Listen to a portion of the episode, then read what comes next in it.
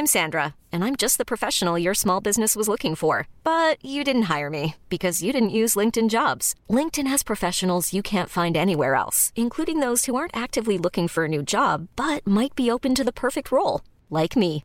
In a given month, over 70% of LinkedIn users don't visit other leading job sites. So if you're not looking on LinkedIn, you'll miss out on great candidates like Sandra. Start hiring professionals like a professional. Post your free job on linkedin.com/achieve today. There's never been a faster or easier way to start your weight loss journey than with PlushCare. PlushCare accepts most insurance plans and gives you online access to board-certified physicians who can prescribe FDA-approved weight loss medications like Wegovy and Zepbound for those who qualify. Take charge of your health and speak with a board-certified physician about a weight loss plan that's right for you. Get started today at plushcare.com slash weight loss. That's plushcare.com slash weight loss. plushcare.com slash weight loss.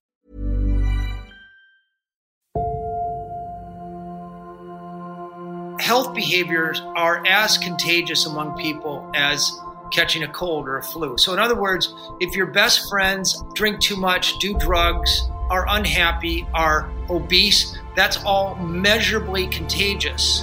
There's something about places where people are really living longer and better lives that, especially for those of us whose lives are imbued with worry and hurry and stress, to all of a sudden slow down and marinate in a uh, in an environment where social interactions are more important than money and status. Hi, I'm Sarah Wilson, and this is Wild, a podcast about living a more beautiful and fired up life.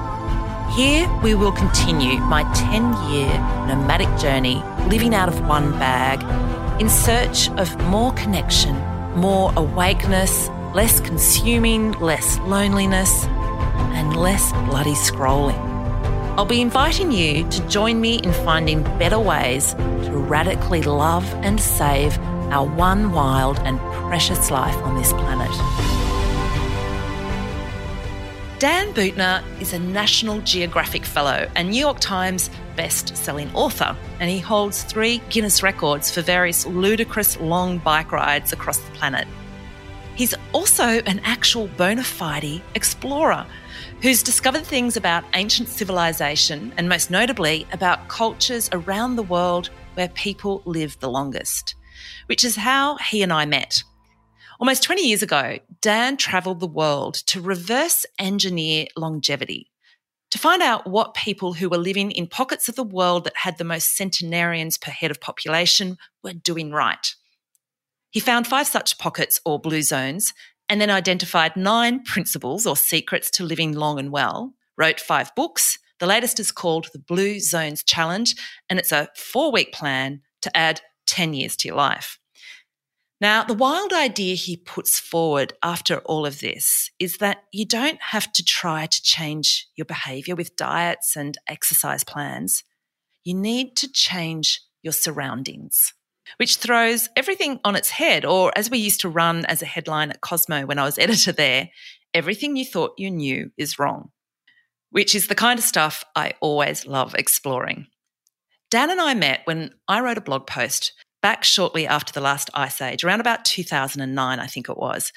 I referred to his stupidly simple principles for longevity, which is a turn of phrase in my parts. But from his part, somewhere between Minnesota and wherever he was exploring at the time, Dan wrote to me in the comments in a mock injured kind of way. Oh, stupidly simple, hey, only took seven years of my life. And thus began a combative long distance friendship. I wound up helping him actually on one of his Nat Geo projects in Ikaria, which is an island in Greece. It's one of the blue zones, which we'll get to in a moment. But just some quick other bio stuff so you have context here. Dan in 1995 also invented a genre of exploration that got online audiences, I mean, this was super early days, to direct teams of experts to solve mysteries around the world. Solve the mystery of the 9th century Maya collapse, Another retraced Darwin's route in the Galapagos and followed Marco Polo's trail on the Silk Road. More recently, he has rolled out his Blue Zones blueprint to cities across the US. Municipalities and cities employ him to reverse reverse engineer the principles into the infrastructure of the communities, and it's added years to life expectancy and massive reductions in smoking and healthcare costs. Over the years, we've travelled to meet each other in bars in Brooklyn, tavernas in Greece, always sharing red wine, and I'll make sure we get to this in our chat. And generally engaging in philosophically wistful chats about the nomadic life and, well, the pulse of life broadly. So, on the day his book went straight to Amazon number two, I welcome you, Dan Buettner, to my humble and wild podcast. Making number two on Amazon is not nearly the accomplishment of landing as landing on Sarah Wilson's wild podcast. So, right now is the, is the summit. you are still flattering me after all these years. Now, where in the world are you at the moment? I'm on the southern tip of South Beach in Miami, Florida. Yeah. Kind of a blue zone, actually. I'm looking at the ocean. Awesome. So, how many interviews have you done today? I think I've got you at the end of the day. It's been a long day, right? Yes, I think I've done 17 of them. Ah. All in preparation for this there you go again. now, look, I had to scroll back through the dusty files of the interwebs to work out when it was we actually met. And it was 2009 on my blog. Do you remember this? I somehow managed to insult you from afar by referring to your stupidly simple principles for living a long life. And I think you waded in and went, stupidly simple, hey, only took seven years of my life to develop them. and then, do you remember? I think I then scrambled to explain that it's a turn of phrase that we use in Australia and that I'm really sorry and I have full respect for your work and blah, blah, blah. And then um, I think you came back and said that in the meantime, while I'd been scrambling around, you had Google searched me and worked out that we had quite a few things in common. Do you remember that? I do. I remember meeting you uh, coming to Australia for a speech. And I remember it was so cool because I knew you were a high powered editor and journalist, and you showed up on a bicycle, which uh, immediately impressed me. At a wine bar. We've always met at wine bars. And, and plus, you were unbelievably chic. So uh, you know, it's, it's, a perfect combination in my in my in my book. I think it was at that that meeting that you invited me to Ikaria to do some work with you, or at least be present while you were looking at the food habits on the island. And I ended up there for about six weeks, I think, in the end. Yeah, that, that place sort of um, takes you in like an embrace, and, and doesn't uh, doesn't release you easily. Mm. And uh, you know, I, I, was just back there about uh, six weeks ago, and of course, they still remember you there, the, the famous Sarah Wilson, and that you you made quite an impression on them. They were beautiful hosts. I mean, Thea and Eleni, they totally took me in at a time in my life where I was pretty vulnerable. I mean, I found that experience pretty pretty tough. I remember Eleni picked us up from the airport and she looked in the rear vision mirror at me and she's a tough nut, you know, and she she said, "Ah, Sarah, Ikaria, this island, it will either um, embrace you or, or it will spit you out. Either way, you have no choice. mm-hmm. That about sums it up. So imagine, so, you know, many people have gone to Ikaria um, searching for um, some insight into longevity. And many people have been completely transformed and changed their lives. And there's just something, you know, Blue Zones isn't about taking a pill or a supplement or a quick fix to live longer. It's about an environment, a lifestyle. And there's something about places where people are really living longer and better lives that, especially for those of us whose lives are imbued with worry and hurry and stress, to all of a sudden slow down and marinate in a uh, in an environment where social interactions are more important than money and status and and uh, people eat peasant foods and and uh, take time to um, uh, enjoy a walk yeah. instead of work out to get buff. It's just a different philosophy but uh, amazingly powerful in, in, on many levels well maybe we can kick off by you actually just listing off the five blue zones just so that people know these are areas are in the world where people live the longest I guess have the most centenarians as well. So could you just list those off for us? They sort of still exist, sure. but yeah. So, you know, the idea was uh, funded by the National Institutes on Aging, our government, and on assignment for National Geographic, we set off to, in a sense, reverse engineer longevity. So, in, in, other words, instead of looking for a fountain of youth in a petri dish or, or a, a, a test tube, we worked with demographers, and I think maybe you've met some of them, uh, who expertise is looking at worldwide populations and parsing through census data. And what we're mostly looking for is the lowest rate of middle age mortality. Um, essentially, you know, people our age and maybe a little uh, right right around our age uh, who have the best chance to reach a healthy age 93. People don't realize this, but making it to age 100, either in Australia or America or Europe, there's only about a 1 in 2,500 chance right now. But people listening right now with an average set of genes, if they do everything right, they ought to be able to hit 92 or 93 both Australia and, and the United States were missing about a dozen of those years. And these blue zones are gaining the years. And this whole, you know, it's been a almost 15 year project now, has been to distill down exactly what these people are doing, what are the common denominators, and what are the lessons that people living in a modern world can take away and harness to to get all the good years they deserve. Yeah. So I remember um, when we were in Ikaria, I remember you telling me. I mean, there's only about eight thousand people on the island, but there are more than ninety people over the age of hundred, and that might even be more now. Ikaria in Greece, it's an island in Greece, quite a remote one. It's regarded as wild, right? Like one of the wildest places in Greece. Really and is. the Greeks, when you tell them that you've been to Ikaria, they go, "Whoa." Whoa, you know, like even in, Gre- in Greece, it's considered to be, you know, off the charts, kind of mad because they just live very purely and freely. But what are the other four blue zones? Island of Sardinia, the Nuoro province specifically, you have the highest concentration of male centenarians in the world. In uh, the island archipelago of Okinawa, you have the highest proportion of female centenarians in the world or concentration. The Nicoya Peninsula of Costa Rica, uh, you have the lowest rate of middle age mortality. And what's remarkable about that place, they spend about 115th the amount we do on healthcare. Uh, so proof that you do not have to be rich to live a long time. Yeah. And then finally, in the United States, it's among the Seventh Day Adventists who live about eight to 10 years longer than their North American counterparts there. So let's go to those nine stupidly simple principles that you actually identified. You don't have to rattle them all off. People can actually go to your books to find those. But what are some of the main ones that um, you identified over the last 15 to 20 years looking into these blue zones? Yes. So for one of my books, The Blue Zone Solution, I worked with Walter Willett, who I think you know from Harvard, yeah, to do, do. a, a meta analysis. So, if you want to know what a centenarian ate to live to be 100, you have to know what they were eating as a child and a young adult and middle age and, and retired. You can't just ask a 100 year old what they're eating because they don't remember. You know, if I, if I asked you what you had for lunch a week ago Tuesday, you probably couldn't tell me. But by aggregating dietary surveys that have been done over the past 100 years in all blue zones, we see very clearly that 90 to 100% of all the calories they intake are whole and plant based. They're eating mostly a complex carbohydrate diet, not simple. They don't eat a lot of sugar, uh, almost no refined sugar.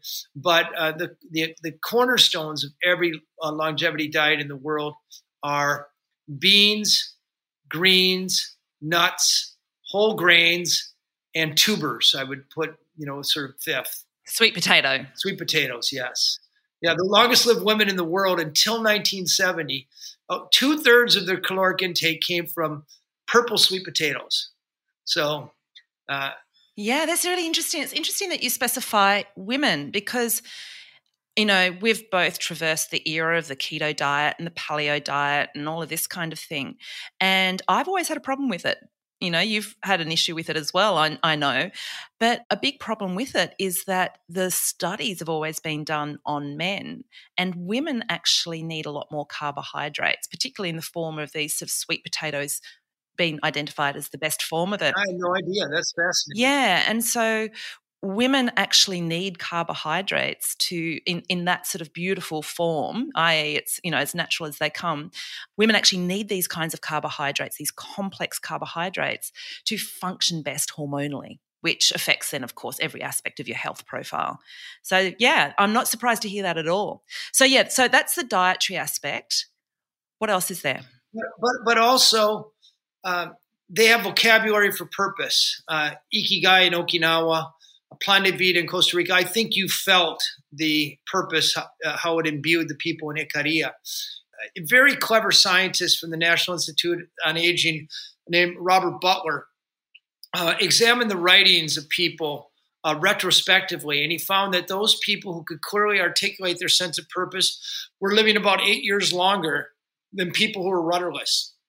And you know, I always say that if you could put purpose in a capsule, it would be a billion dollar blockbuster drug. But it's not something we hear a lot about because it's very uh, difficult for marketers to to sell it to us. And I don't know about Australians, but there is a big purpose deficit in America right now. Only about a third of Americans actually find purpose at, in their in their in their work, um, according to Gallup. So, uh, knowing your sense of purpose, putting family first, keeping your aging parents nearby, investing in your partner, uh, belonging to a faith. Uh, it doesn't matter what faith; it could be Christian or Jewish or Muslim, but it appears that people who are showing up four times a month live four to 14 years longer than people who don't go to church. Wow. And it may just be they have better social networks or maybe something as simple as they're less likely to engage in risky behavior. But being part of a faith seems to be a close and play uh, strategy for for adding years. I'm not four to fourteen years. I mean, that's incredibly significant. It's interesting you say that we don't have a dialogue around that anymore. We used to, we very much used to. But um, I've mentioned this on the podcast before that Viktor Frankl, Man's Search for Meaning, he documents this um, from the perspective of who actually managed to survive Auschwitz and the and the concentration camps during the war. And the number one thing that he identified was a sense of faith and purpose beyond oneself. And generally, it was either a belief in God or an absolute adherence to the family over your own interests. Yep. Um, it, it, comes up throughout the traditional uh, cultures, it comes up through uh, religious texts, but we don't have a dialogue around it because today our purpose is driven by the dollar. Yeah, or status. Yeah. Mm. And, you know, so many people wake up in the morning and like, what am I here for? And what do I do? To, does my job make any difference? And there's a certain existential stress that comes with that, that probably is triggering the inflammatory response. And you know, we don't exactly know why it's uh, contributing to it. Maybe people with a strong sense of purpose are more likely to take their medicines, or they're more likely to stay active, or more likely to make an effort to eat healthy. Mm. Uh, but it's just such a strong uh, correlation. It's not causation, but correlation. I agree. There's no causation here, but nothing you're going to hear today is causation. It's all strongly correlated, and um, it's but it is repeated in all five blue zones. And when you see the same correlation in five disparate populations, it tells you, you know, it starts to point at causation. Yeah, no, I, have read quite a number of studies that speak to that that that kind of sense of larger purpose piece um, in relation to a whole range of things, including anxiety, you know. And Erich Fromm refers to it as a moral aloneness that has gripped our culture and it actually causes despair. I mean, in the US, you'd be aware of this, Dan, diseases of despair are such that it has brought the life expectancy of Americans down for three or four years in a row for the first time in recent history diseases of despair. I totally believe that. That stem from a moral aloneness. Yeah. So that's so so yeah, we've covered off two. Um, friendships, I think, is a really big one, isn't it? I think I remember reading about that years ago. Yeah. So uh, Nicholas Christakis did most of this work. He's at Yale now, but did the work at Har- at Harvard, and you know he found that health behaviors are as contagious among people as mm. catching a cold or a flu. So, in other words, if your best friends are uh, drink too much, do drugs, are unhappy, are obese, that's all measurably contagious. So, in, in blue zones, the, the circle of friends um, tend to be very strong. That I, I use the Okinawan term often, the moai a committed circle of four or five friends. Um, but they tend to be people who reinforce the right behaviors. You see this very strongly among the Adventists. They, your, if your three best friends are sitting around watching television and uh, huddled around the Barbie, you know, eating sausages and and uh, baby back ribs, well, you're probably going to eat and, and do the same thing. Whereas if your three best friends, their idea of recreation is bicycling or gardening or playing pickleball, if they care about you on a bad day, speaking of this disease of despair, it's, it's a lot easier to have a positive mental attitude if you're surrounded by people who care about you and also have a positive mental attitude. And then you know, uh, we're big believers, you know, by looking at blue zones that a whole plant-based diet. The closer you can get to that, it's not a restricted, but a, a vegetarian or vegan in your immediate social network is going to show you not only where to find delicious plant-based food, but also often show you how to make it. And therein lies the real secret to eating healthier you know, it's not restricting yourself. It's not measuring your calories. It's not bucking up and having heroic discipline for the next 40 years. Uh, it's finding the this healthy food that you love and nobody has to convince you anymore. Well, that actually brings us quite conveniently to the wild idea that I identify, particularly in your latest book. After 15 to 20 years of watching this, living in these countries, delving down deeper and deeper into the specifics of it all, where you have arrived at is, and I think it's pretty wild. I think it's pretty cool. It totally gels with my thinking around these kinds of things. Is that you don't need to change your individual behavior. So it's not about willpower for sticking to a diet or muscling your way through a gym workout and getting the proper, you know, routine in place. It's about changing your surroundings. So instead of changing yourself, you change your surroundings. Can you explain that? Yes. So, I mean, most diets and exercise programs that are pitched to us constantly, especially around the New Year's, expect us to remember to do something, to muster discipline, to have self control for years and decades. And I'll tell you one thing for sure when it comes to longevity, there's nothing you can do for the next few weeks or few months that's going to have any impact on how long you live at all, short of not dying. So, uh, when you think of longevity, you need to think of, of things that are going to help you do the right things um, for decades, for long enough, so and avoid the wrong things, so you don't develop a chronic disease. By the way, the type of longevity that Blue Zones discusses uh, is not increasing the capacity of the human machine. The human machine is built, as far as we know, on average to hit mid 90s. So there's nothing I can tell you that is going to tell you how to live to 100. But the average listener here should be able to make it to 92 or 93. The only way we're going to do that is doing the right thing for long enough. In blue zones, nobody at age 50 is saying to themselves, well, well darn it, I'm going to get on that longevity diet and live another 50 years. Uh, they're not joining CrossFit, they're not taking supplements. Uh, they're not expecting their willpower to carry them through. They simply live in environments where the healthy choice is not only easy, that's become kind of a cliche, but it's unavoidable. Mm. And therein lies the secret, I believe, in both of our countries at, at producing not only a healthier population, but a happier population. So, what you're talking about is structures that essentially nudge people in this direction where it just becomes subconscious. They don't even have to think about it, it's Correct. just what you do. Right. So, the Cornell Food Lab uh, found that we make on average about 220 food decisions a day. Wow. You know, what are we going to have for lunch? Are we going to have a vegetable side? Are we going to put salt on it? Are we going to put hot sauce on it? Are we going to have milk or fruit, fruit juice or water? Um, only about 10% of those uh, food decisions are conscious. So even if you found the will, willpower and presence of mind to govern those conscious decisions for long enough, you still have the unconscious decisions. And what uh, the, this book I wrote, you know, came out this week, the Blue Zone Challenge. I've harvested from the academic literature uh, about a half a dozen ways for you to to engineer your unconscious decision, those 90% that we, uh, food decisions, to make them uh, better, not only consuming fewer calories, but consuming better calories. Well, I saw a few of them because obviously the book's just come out and I had to scan a PDF at warp speed this morning before we spoke after a swim in the ocean, I've got to say. So I know that you're a big fan of the slow cooker. And look, off air, I'll give you my rant on the slow cooker. I might just touch on a few of them here. Uses less electricity than a light bulb preserves all the nutrients because it's cooked at such a low heat, and it's a dump and run solution. I love that dump and run. You just you can't and you can't stuff up a slow cooker meal. You really really can't. And if you if you must you can throw frozen peas in. A handful of frozen peas at the end will generally fix any slow cooker meal that might not have the right flavor. But there's some others. I mean i think one of the nudges that i read about was um, removing the toaster from your kitchen bench.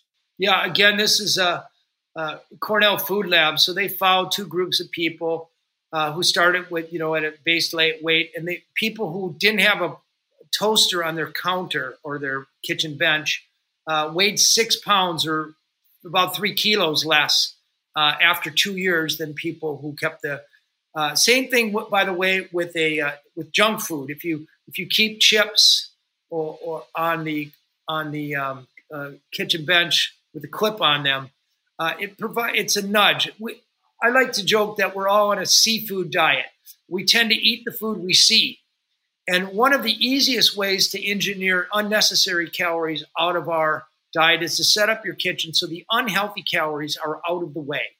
So, uh, and the prompts are out of the way. So, putting the toaster away, uh, establishing a junk food drawer where you have to stoop down, reach high, or go around the corner. These all have measure measurable techniques to engineer calories out of your kitchen experience. And some of the foods um, that you recommend. I mean, I know that you famously, well, you love beans, but you've identified that they'll add four years to your life. Is that right? Yeah. So I'm, I'm one study done in the Mediterranean that, and they that followed about a thousand people, and and um, people who are eating about a cup of beans a day are living about four years longer. Of course, that's different depending on your age. But you know, Sarah, I wrote recently a story for National Geographic magazine. They're very careful about their facts about the diet of longevity. It was about a year and a half ago now. Um, but I spoke to, I believe, the top nu- uh, nutrition academics in the world, not just the United States, but a lot of them in Europe uh, some in Australia. And it seems the component of our diet that's largely been overlooked. You know, we tend to be obsessed about protein and carbohydrates, you know, and all fat. We have about 100 trillion uh, bacteria in our guts. Our, it weighs about three kilos, by the way. It's arguably the biggest organ in our body. And uh, if they're fed right, they produce something called short chain fatty acids, which fine tune our immune system.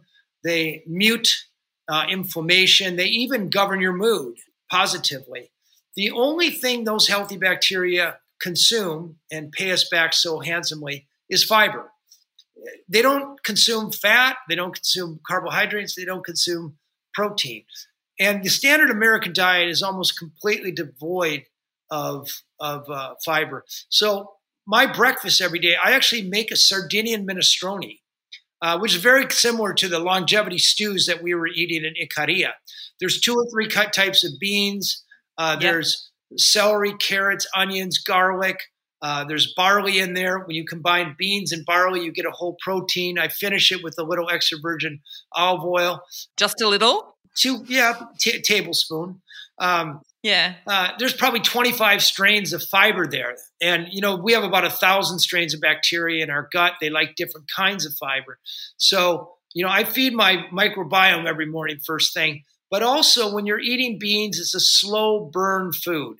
Uh, we, we know that people who eat, eat beans, their appetite is satiated for about four hours as compared to you know eating uh, cereal which often has sugar in it or even eggs and bacon uh, they, they, tend to make you sluggish so i like to start my day with a, a breakfast that's going to sustain me and my microbiome and uh, i find that in sardinian minestrone that bacteria piece is also very related to anxiety. So, serotonin now is seen to be mostly produced in the gut. So 70 to 90% of it is produced in the gut. Is that right? That's right. And so we now identify that, you know, if you have fire in your gut, you have fire in the brain. So if you're getting inflammation in the gut from not eating enough fiber and you've got too much of the wrong bacteria, it will actually go up into the brain and cause inflammation, which then causes anxiety. So um, all of this stuff interlinks, all of the stuff that you and I have been working on for years very much feeds into each other. are there any specific beans that are better than others if we can get a little bit granular with it? There's some small argument for black beans because uh, they have the same antioxidants as blueberries. You know, nuts also. People who eat a handful of nuts live two years longer, and people ask what are the he- healthiest nuts. And I say the, the the the best nut is the nut you're going to eat, and the best bean is the bean is the bean you're going to eat for the long run. So most of the time, that involves switch it, switching it up pretty regularly. Yeah. And for me, look, I have issues digesting both nuts and legumes. Um, what works for me, for anyone who's out there listening and also has some gut issues, um, I find chickpeas and red lentils to be particularly soothing. Um, make sure you rinse, soak, and cook them properly. And then nuts, I find Brazil nuts to be particularly good. They're very easy to get organic and they contain high levels of selenium, which is wonderful for thyroid health. So they're the ones I go for. I find cashews and peanuts problematic, but there you go red wine. Can we get to red wine? Because um, this is the good news piece of it all. And you and I have always felt, in, you know, intuitively that red wine is a great thing.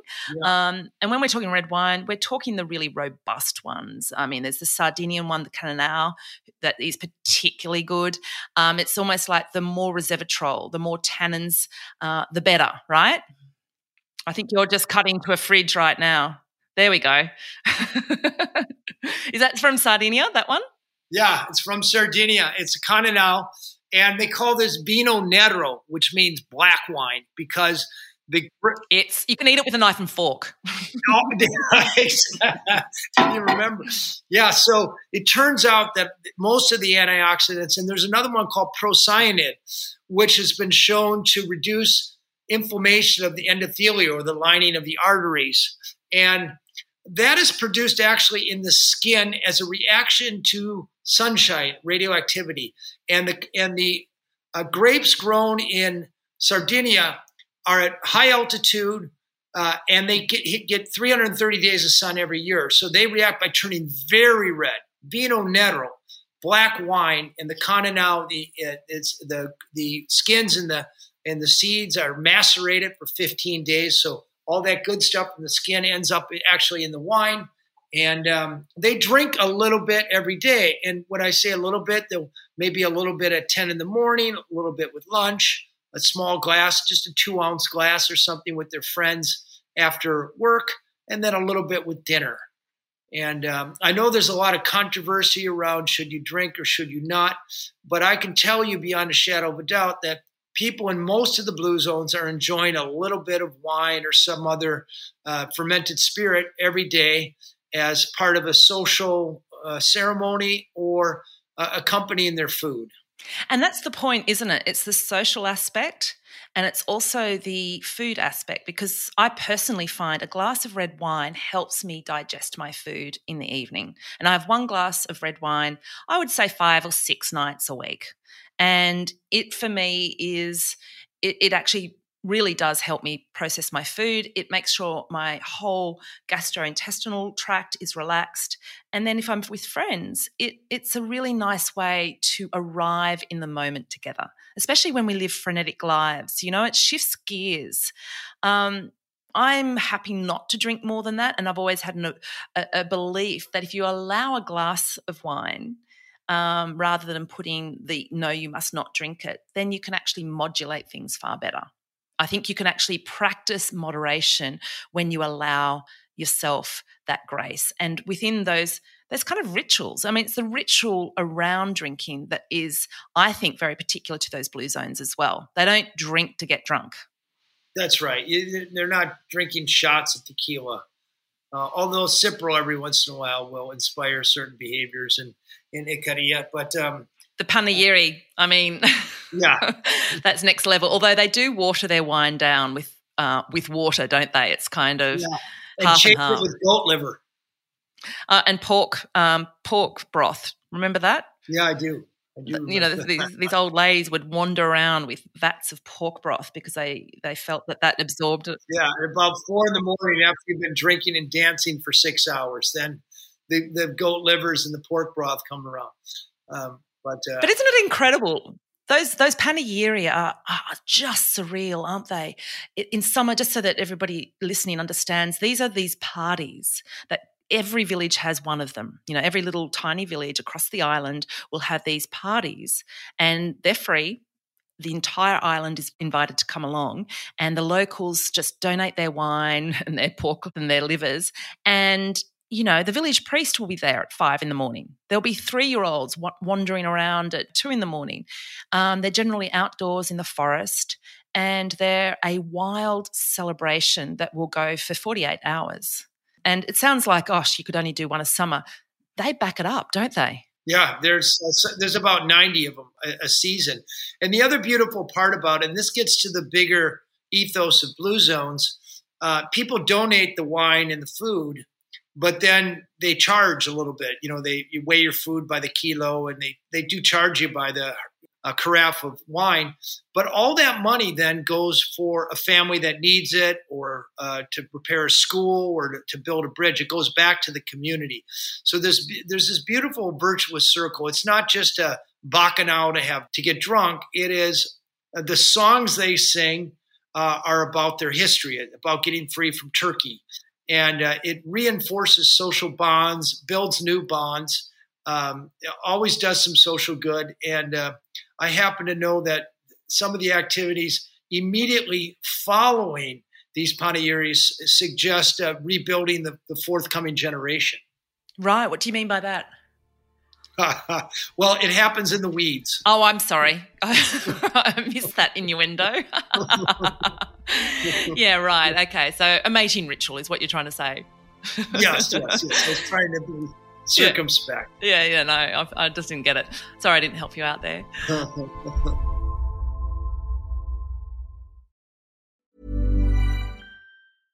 Ready to pop the question? The jewelers at BlueNile.com have got sparkle down to a science with beautiful lab grown diamonds worthy of your most brilliant moments. Their lab grown diamonds are independently graded and guaranteed identical to natural diamonds, and they're ready to ship to your door. Go to Bluenile.com and use promo code LISTEN to get $50 off your purchase of $500 or more. That's code LISTEN at Bluenile.com for $50 off. Bluenile.com code LISTEN.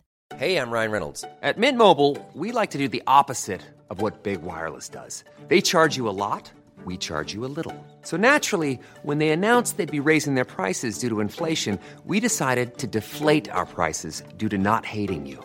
That's right. We're cutting the price of Mint Unlimited from $30 a month to just $15 a month. Give it a try at mintmobile.com slash switch. $45 upfront for three months plus taxes and fees. Promote for new customers for limited time. Unlimited more than 40 gigabytes per month. Slows. Full terms at mintmobile.com. One of the things I also came across in your next book, because your, your book actually works through a bunch of challenges so that you can access these secrets to longevity and you can start to implement them into your own life. So you've talked about some nudges in and around food. The friendship piece is an interesting one, especially in our cultures, right? Because I think you make the point that in our culture, most people have not added a friend to their circle in five years. Is that right?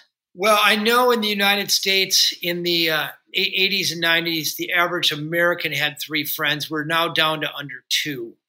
And um, and loneliness, we know, is if you have fewer than three friends you can count on uh, on a bad day. It's a technical definition of loneliness. Lonely people live about seven years shorter lives than people who are well connected.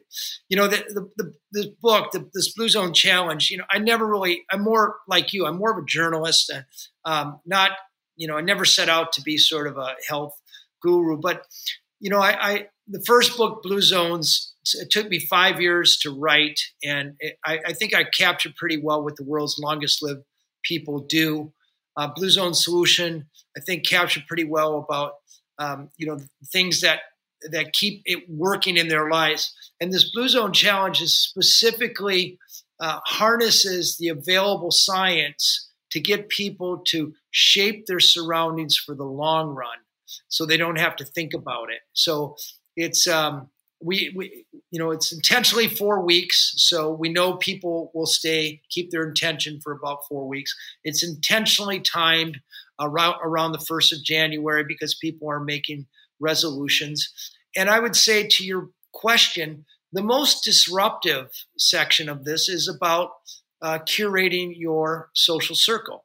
Uh, the, as I mentioned before, obesity is measurably contagious. And while I would not tell you to dump your old unhealthy friends, I will tell you that proactively finding uh, two or three health, healthy people, ideally doing this challenge with them, but if nothing else, finding these healthy people and doing what they do uh, is one of the best things you can do for your overall health. Because once again, friends tend to be long term adventures. You and I have been friends for 12 years. You've influenced me in many ways. My sugar consumption is way down because of I quit sugar.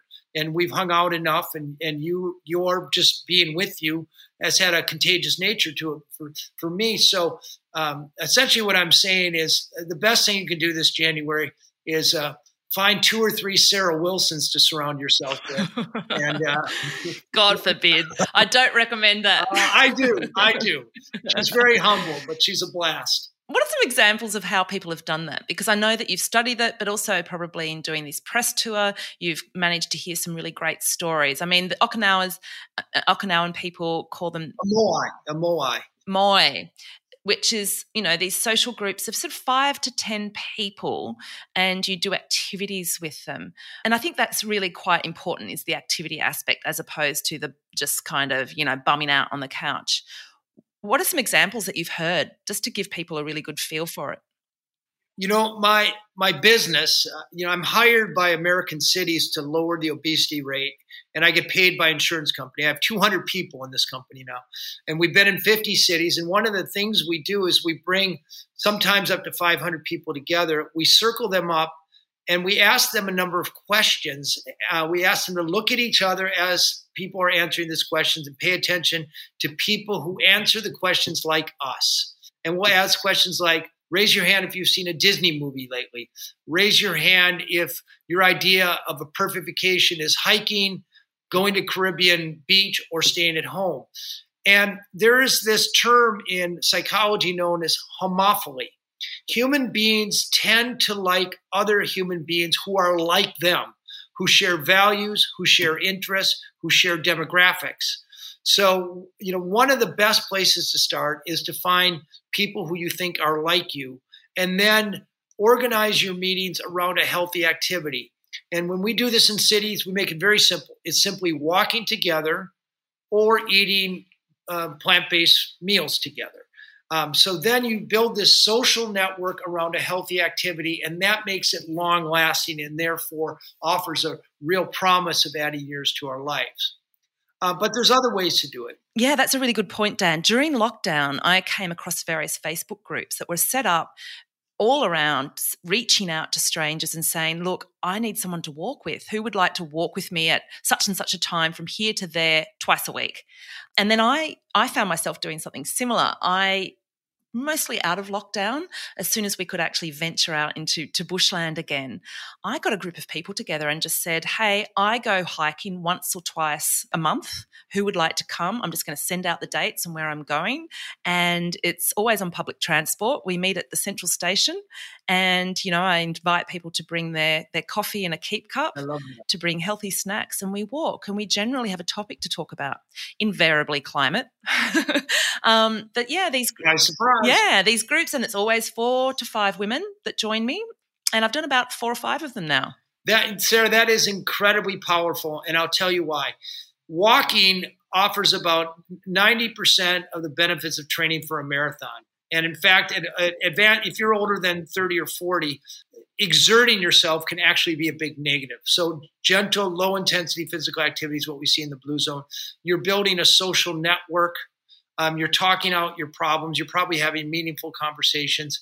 It's enjoyable, so you're more likely to do it for months or years at a time, as compared to you know CrossFit, where you completely exhaust yourself. And you, you know, the last thing you want to do after a hard day is go do that again. So it's one of these subtly powerful things that we tend to overlook in the onslaught of marketing messages that are trying to sell us some other program. Yeah, I totally agree. I mean, as you know, I'm a massive, massive hiker. And one of my favorite factoids, and there's about 40,000 studies that have been done to show why hiking in nature works from a health point of view, from a mental health point of view, and from also establishing a connection with meaning. One of my favorites is this idea that walking goes at the same pace as our ability to have discerning thought. Oh, wow. Yeah, we emerged as humans vertical, you know, from all fours up to vertical beings. And our prefrontal cortex, which is the part of the brain that controls discerning thought, which is able to sort of back away from the amygdala, which is the, the primal fight or flight kind of mechanism, which causes anxiety. It emerged as we got upright. And so it emerged to the left right motion as we walked around the savannas and the you know the forests and the early jungles and that is a really important thing to access so for anyone who wants to access a more meaningful life which is of course one of your principles walking is just that you know, it goes straight to it. it, it has got a, it's kind of a quadruple whammy effect, isn't it? I mean, it just ticks off all the boxes. But Dan, why don't we move on to some of the benefits of those I think cities around America that you've worked with where you've applied these blue zone principles. And I'd love for you to just rattle off some brag statements about some of the achievements that you achieved in these cities. Yeah, so Fort Worth, Texas, uh, one of the least healthy cities in the world, uh, in the United States rather, moved up uh, out of the 162 ranking, they were 157. We moved them up to about 45. So their their uh, obesity rate dropped by six percent. Their smoking rate dropped by about nine percent. This is a city of a million people. Uh, in the beach cities of Los Angeles, we saw a 15 percent drop in BMI, which meant 1,900 fewer obese people in a population of 120,000. People reported about 20% higher levels of life satisfaction. Fort Worth, uh, they also, according to Gallup, uh, saw about a quarter of a billion dollars of per year savings in uh, projected healthcare costs because of the work there. And we, we measured in every city. We've been in 54 of these cities. And we, we never come in and try to convince an entire population to change their behavior. We come in with three squads one squad works with city council. And by the way, we only come into a city if the public sector and the private sector specifically invite us in with eh, pledging to follow what we ask them to do. So we really take over an entire city. And we help them with their uh, food policy to favor fruits, vegetables, nuts, and beans over fast food and sodas and junk food, to favor the pedestrian and cyclist over the motorist to favor the non-smoker over the smoker. And, and, we can usually get a half a dozen or so policies passed in the five year in each of those categories, which make a huge difference. And then we have a second squad that fans out and goes to every grocery store, workplace, school, restaurant, and church and offers them Blue Zone cert- certification for optimizing their policies and their designs to nudge people into moving more uh, eating fewer, ca- healthier calories, uh, living their purpose, and connecting socially. And then we have a third squad that gets to about 15% of the adult population. We help them optimize their home environment. We help them join these MOIs, you know, create these so- social circles. And then we give them a free purpose workshop that helps them do an internal assessment of their values and what they're good at and then we offer them a curated volunteer opportunity. And we know that volunteers, by the way, have a lower BMI, fewer heart attacks, and actually measurably lower healthcare costs. So this is a convergence of people, places, and policies. Um, they're all permanent uh, environmental changes. So we can come in, do our work for five years, get out, and the effect can last for decades. So, what are some of the structural things? Are we talking you put in bike lanes in in and or put in pedestrian malls yeah. and take over streets? Is is that the kind of thing? And what's been most effective? Exactly what you said. So we have on our team a guy named dan burden who was one of time magazine's uh, civic designers of the century. And his expertise is policies that help cities design their streets not just for cars as they've been done for the past 40 years, but also for humans. And it isn't that we come in and we ask the city to rip up all their pavement and put in bike lanes and sidewalks. Uh, there's a complete streets policy bundle, it's called. About once every seven years, streets need to be redone. And this policy simply says the next time a street gets ripped up, a bike lane needs to go in, a sidewalk needs to be widened. You need to make sure that it's safe for pedestrians to cross. And also, what's really huge is trees. Planting trees not only invite pedestrians, but there's actually good research that it raises the value of homes sitting adjacent to those walkable streets. Well, here's a factoid for you. Studies done out of the US, and I can put these in the show notes, the actual links to the studies, show that when you have trees growing in a local area, it actually has a well-being dollar value of $10,000 per person. So you would have to spend $10,000 per person a year to get the same well-being uplift from simply planting a whole heap more trees. Um, also, trees reduce the amount of violence in in a neighborhood, and I think that was a study that was done out of Utah, but again, I'll put the I'll put it all in the show notes. But there's countless studies showing how a neighborhood that has trees has all kinds of health benefits. Yeah, and the air's cleaner too. Mm. But you know, you, we evolved with trees in the forest. Uh, the you know things that we evolve with tend to be good for us. Uh, just like you know, the blue zone diet's essentially the the the diet that hunter and gatherers were eating most of uh, human history. Um, so, so, it's not a processed or an artificial food. They're eating the same thing our ancestors been eating for thousands of years. I just want to pick up on some of the things that uh, you may have put in place at a structural level for these cities when it comes to food because I've done all kinds of work trying to work with school canteens, trying to work with sports venues in and around getting sugar out of the, the canteens and and the, the only available food that people can eat when they're at a sporting event and so on.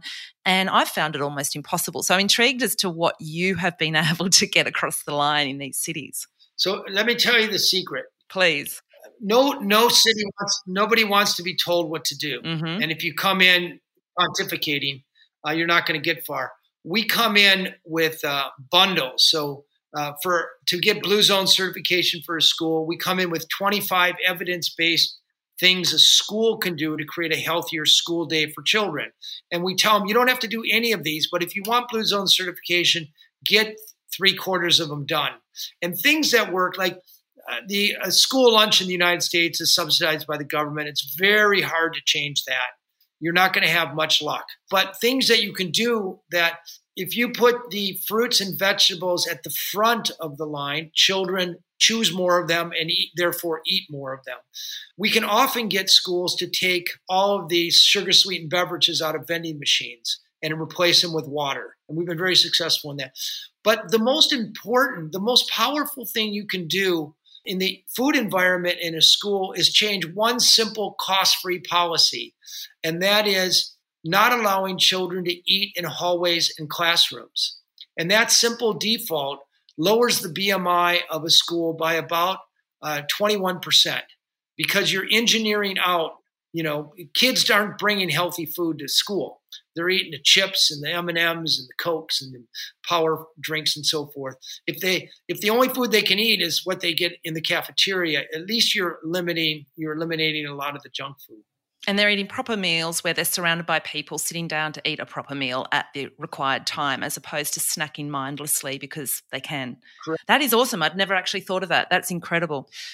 I suppose it, I, I really need to ask how do you live it all? I observe you. We have our phone catch ups every cu- couple of months where we touch base on, I don't know, the details, the flavors, the, the intricacies of life. But yeah, what, how are you living your life at the moment to some of these principles? What are you incorporating into your life that has meaningful effect? Yeah, yeah I'm. Uh, I weigh the same amount I do as I did in high school, and I eat. You know, I weighed about 20 pounds more um, uh, 20 years ago. I, I, eat pretty much a whole plant based, whole food plant based diet, um, and I don't. I, I, try not to eat uh, refined sugars. It's very hard, you know, in the, our food supply. Uh, I know that being socially active is not only good for my longevity, it's good for my happiness. So uh, I'm naturally an extrovert, and I let my I give free range to my proclivities. Um, I'm very clear on my sense of purpose, and I live it every day. Um, pretty much every, you know, my purpose uh, or what, what, I'm good at, what I love to do, uh, where I find meaning is uh, exploring our world, focusing mostly on the traditional people, learning from their wisdom, and putting their wisdom to work in other people's lives. That's what I wake up every morning and do, and I'm satisfied, and it's provided me a very great living. And the other thing I'm absolutely convinced of your life expectancy is more a function of your zip code or your neighborhood than just about anything else. So I very proactively, I live on the southern tip of South Beach. It's a very walkable community. I live right on the ocean, so I swim almost every day in the ocean. Uh, there's healthy, the Whole Foods, grocery stores, healthy grocery stores within 12 blocks of my house. I ride my bike almost everywhere. I bump into friends. It turns out that um, the serendipitous social interactions, the low quality social interactions we have throughout the day, is more predictive of longevity than even long exercise and diet. So, running into the postman, talking to your barista, uh, seeing your neighbor out in the street, these things totally environmentally driven, and we know contribute to longevity. So, I intentionally put myself into these environments. Which was such a difficult thing for so many people during these lockdowns around the world, you know, during the pandemic, because we were denied those those social interactions with the everyday people we meet in our community. And I know for me, I live on my own. And so I was in lockdown with my foster child, but my sense of meaning and belonging and well-being comes from those interactions on the street from walking. And of course when you're walking that's the only way to have those interactions. You can't do it when you're driving and running from one car park to another. Exactly. yeah. I think in an email interaction we had just lining up this interview you mentioned also that you're pondering the art of life and finding the sweet spot between i suppose being productive and purposeful and enjoying the juiciness of what life has to offer. And I think that's the eternal search, isn't it, for most humans, for most conscious and thinking humans. How are you navigating it at the moment, Dan? Well, believe it or not, I'm over 30, and uh, I've had enormous uh, success with you know all these books and blue zones. And at a certain point, you realize, well, I don't really need more money, but I do like to be relevant. I do like to be living my purpose. But there's also something to be said for enjoying life and finding those things that that uh, give you some pleasure and and that uh, allow you to savor life. So some of the things I, I, I try to never work past 4 p.m. I, I work a little bit every day. Uh, I make sure I get at least an hour to two hours of physical activity, and I do something I enjoy. The days are gone. As you know, I hold three world records in cycling. I, um, I, I, I, can conjure the discipline if I need it, but now my rule is I do something every day that I enjoy. Uh, in fact, you let me get on this podcast a half hour late, and I'm going to admit to you right now is because I was playing pickleball. What is pickleball? what is pickleball? It's the bastard child of tennis and ping pong. You know, it's played on a on a uh, court about half the size of a tennis court, but it's very fast. It's very social. It's almost always played with four people. Uh, and it's very fun. Fastest growing sport in America right now. Huh. And I'm obsessed with it. And um, so well, that's what I was doing. My pleasure. My pleasure. so pickleball, pickleball, and riding your bike. Yeah. What else? I mean, what else are you saying that you enjoy? Is I mean, because a lot of people find it very hard to actually navigate what they enjoy because we live in a, a world where we are so focused on attending to duty, and it's not necessarily a duty that Uh, befits our sense of what matters, nor does it necessarily serve other people, other loved ones in our lives in a particular way. It generally is geared towards being productive in the, the mechanics of the capitalist cycle. So people find it very hard. How have you navigated what you enjoy doing? Well, I, there, there's two categories of things I enjoy doing. You know, one is probably unhealthy, and the other one's healthy. And if you get clear on the things you enjoy that are also good for you, man, you can do those all day long. I, I, will tell you, I, I enjoy a sip of tequila every now and again. I know you do. Often a sip uh, gets another sip, and sometimes you know I can get in trouble. But uh, I do love a long uh, dinner. I love hosting dinner parties. you know, and so the way I spend my money is I always pick up the tab and I host, I get good chefs and I invite people and, and I, I seed the dinner party with the question. Everybody, if they want to come, they need to be ready for with an answer to the question. We have long discussions. I, I think that's good for my social life. It's good for my soul, and I serve good food, so it's good for that. I'm a big believer in saying yes to social invitations, so I always try to put that first and work second. I also find that work gets itself done. You know, most of what we need to get, really get done gets done. And you know, I wrote a cover story for National Geographic on happiness. I remember. And um, the happiest places in the world, the highlands of Costa Rica and uh, Aarhus, Denmark, they work about 35 hours a week. And maybe they don't become a billionaire or, or a multimillionaire, but they're reporting the highest life satisfaction and positive affect on earth. So I think the sweet spot is probably 30 hours of work a, a, a week, uh, an hour or two of uh, physical activity every day that you enjoy. Most people, believe it or not, according to Cornell Sleep Lab, need between eight and nine and a half hours of sleep. So I try to never set an alarm unless I absolutely have to. And the happiest people, and again, this is a correlation, the happiest people are getting six to seven hours of social interaction every day, not Facebook, but face to face uh, interactions uh, in the presence of another human. Wow, six to seven hours. I suppose a lot of people live in families, and if they're engaged with their children and their partner, that would satisfy that aspect of things. But yeah, that's a reality check for someone like me who lives on my own. And I'm an introvert. I mean, I know that you and I have clashed where you're like, come on, Sarah, let's go out. And I'm like, no, I just need to stay still. um, yeah, yeah, that's a good reminder. But believe it or not, you know, introverts are actually happier with people than they are without, but they just don't like it for as long. And and are more selective about who they spend that time with. Probably that too.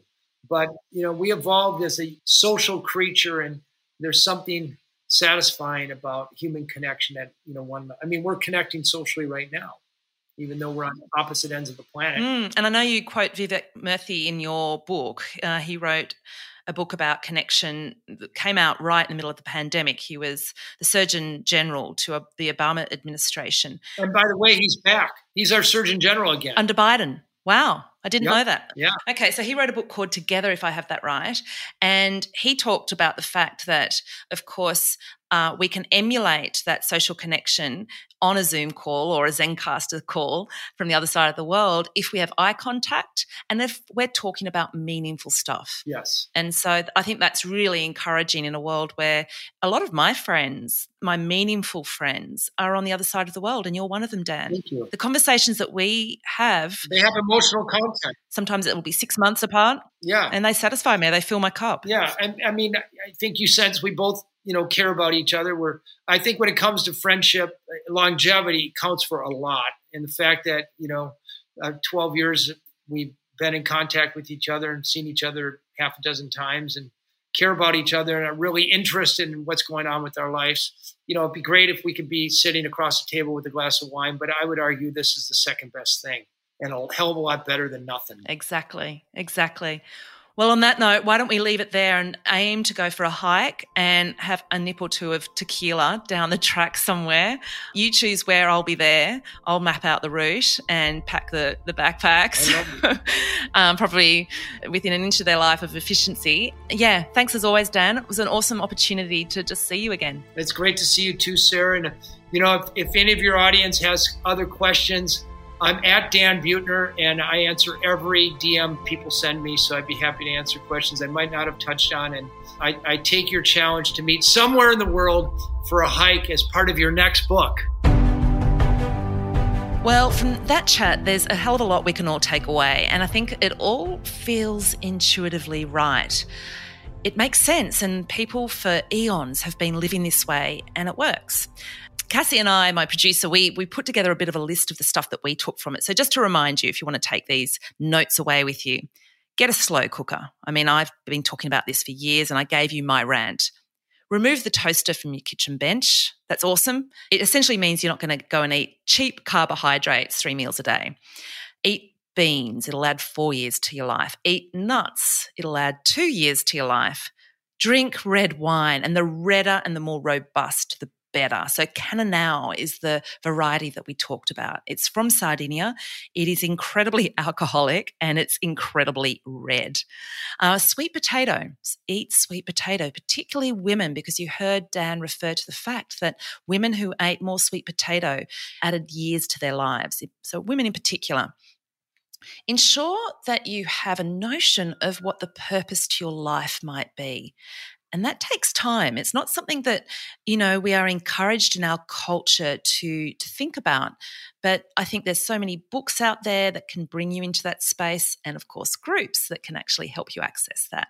And it might be through a religious faith, something to that effect. And I think he threw in there that having a faith of some sort can add four to 14 years to your life.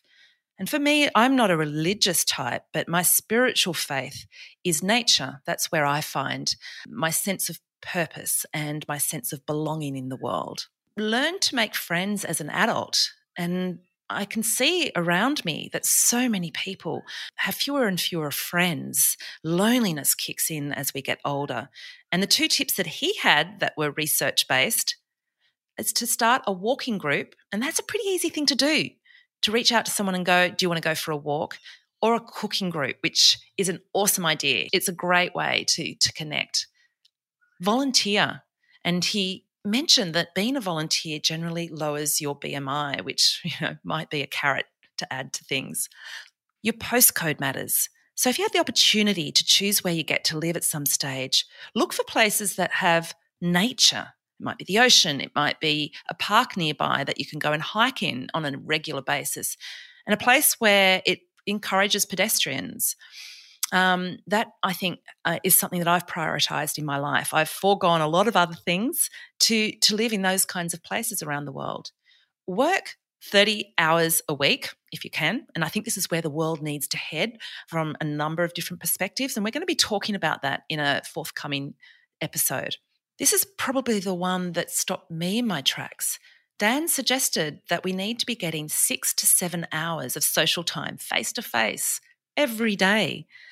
I struggle to get half an hour, I think. But as Cassie said to me as we, we signed off from Dan, you know, I am out in the world. I'm out talking to baristas and people in the street. I know most of the old salties that do the ocean swim in the morning that counts. And I suppose if I don't have a family living with me where I have that kind of interaction, I can find it elsewhere. And now that we're out of lockdown, that has helped me enormously. I'm sure many of you listening can relate to that. Get one to two hours of movement every day. You know what? I've always said it. If you want to get healthy, get rid of your car. It forces you to walk everywhere. It really is effective from a range of different angles.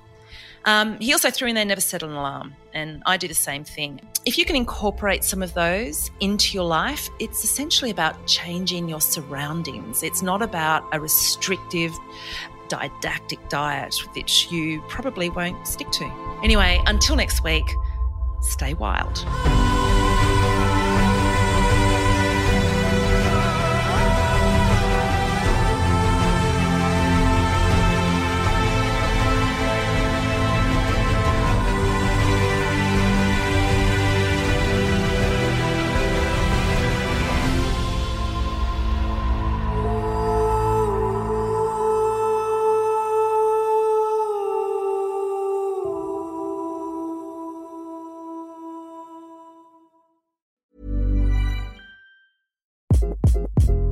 Hi, this is Craig Robinson from Ways to Win, and support for this podcast comes from Invesco QQQ. The future isn't scary, not realizing its potential, however, could be. Just like on the recruiting trail, I've seen potential come in many forms as a coach. Learn more at Invesco.com slash QQQ. Let's rethink possibility. Invesco Distributors, Inc. Hold up. What was that? Boring. No flavor. That was as bad as those leftovers you ate all week. Keke Palmer here, and it's time to say hello to something fresh and guilt-free. Hello Fresh. Jazz up dinner with pecan-crusted chicken or garlic butter shrimp scampi. Now that's music to my mouth. Hello Fresh. Let's get this dinner party started. Discover all the delicious possibilities at hellofresh.com.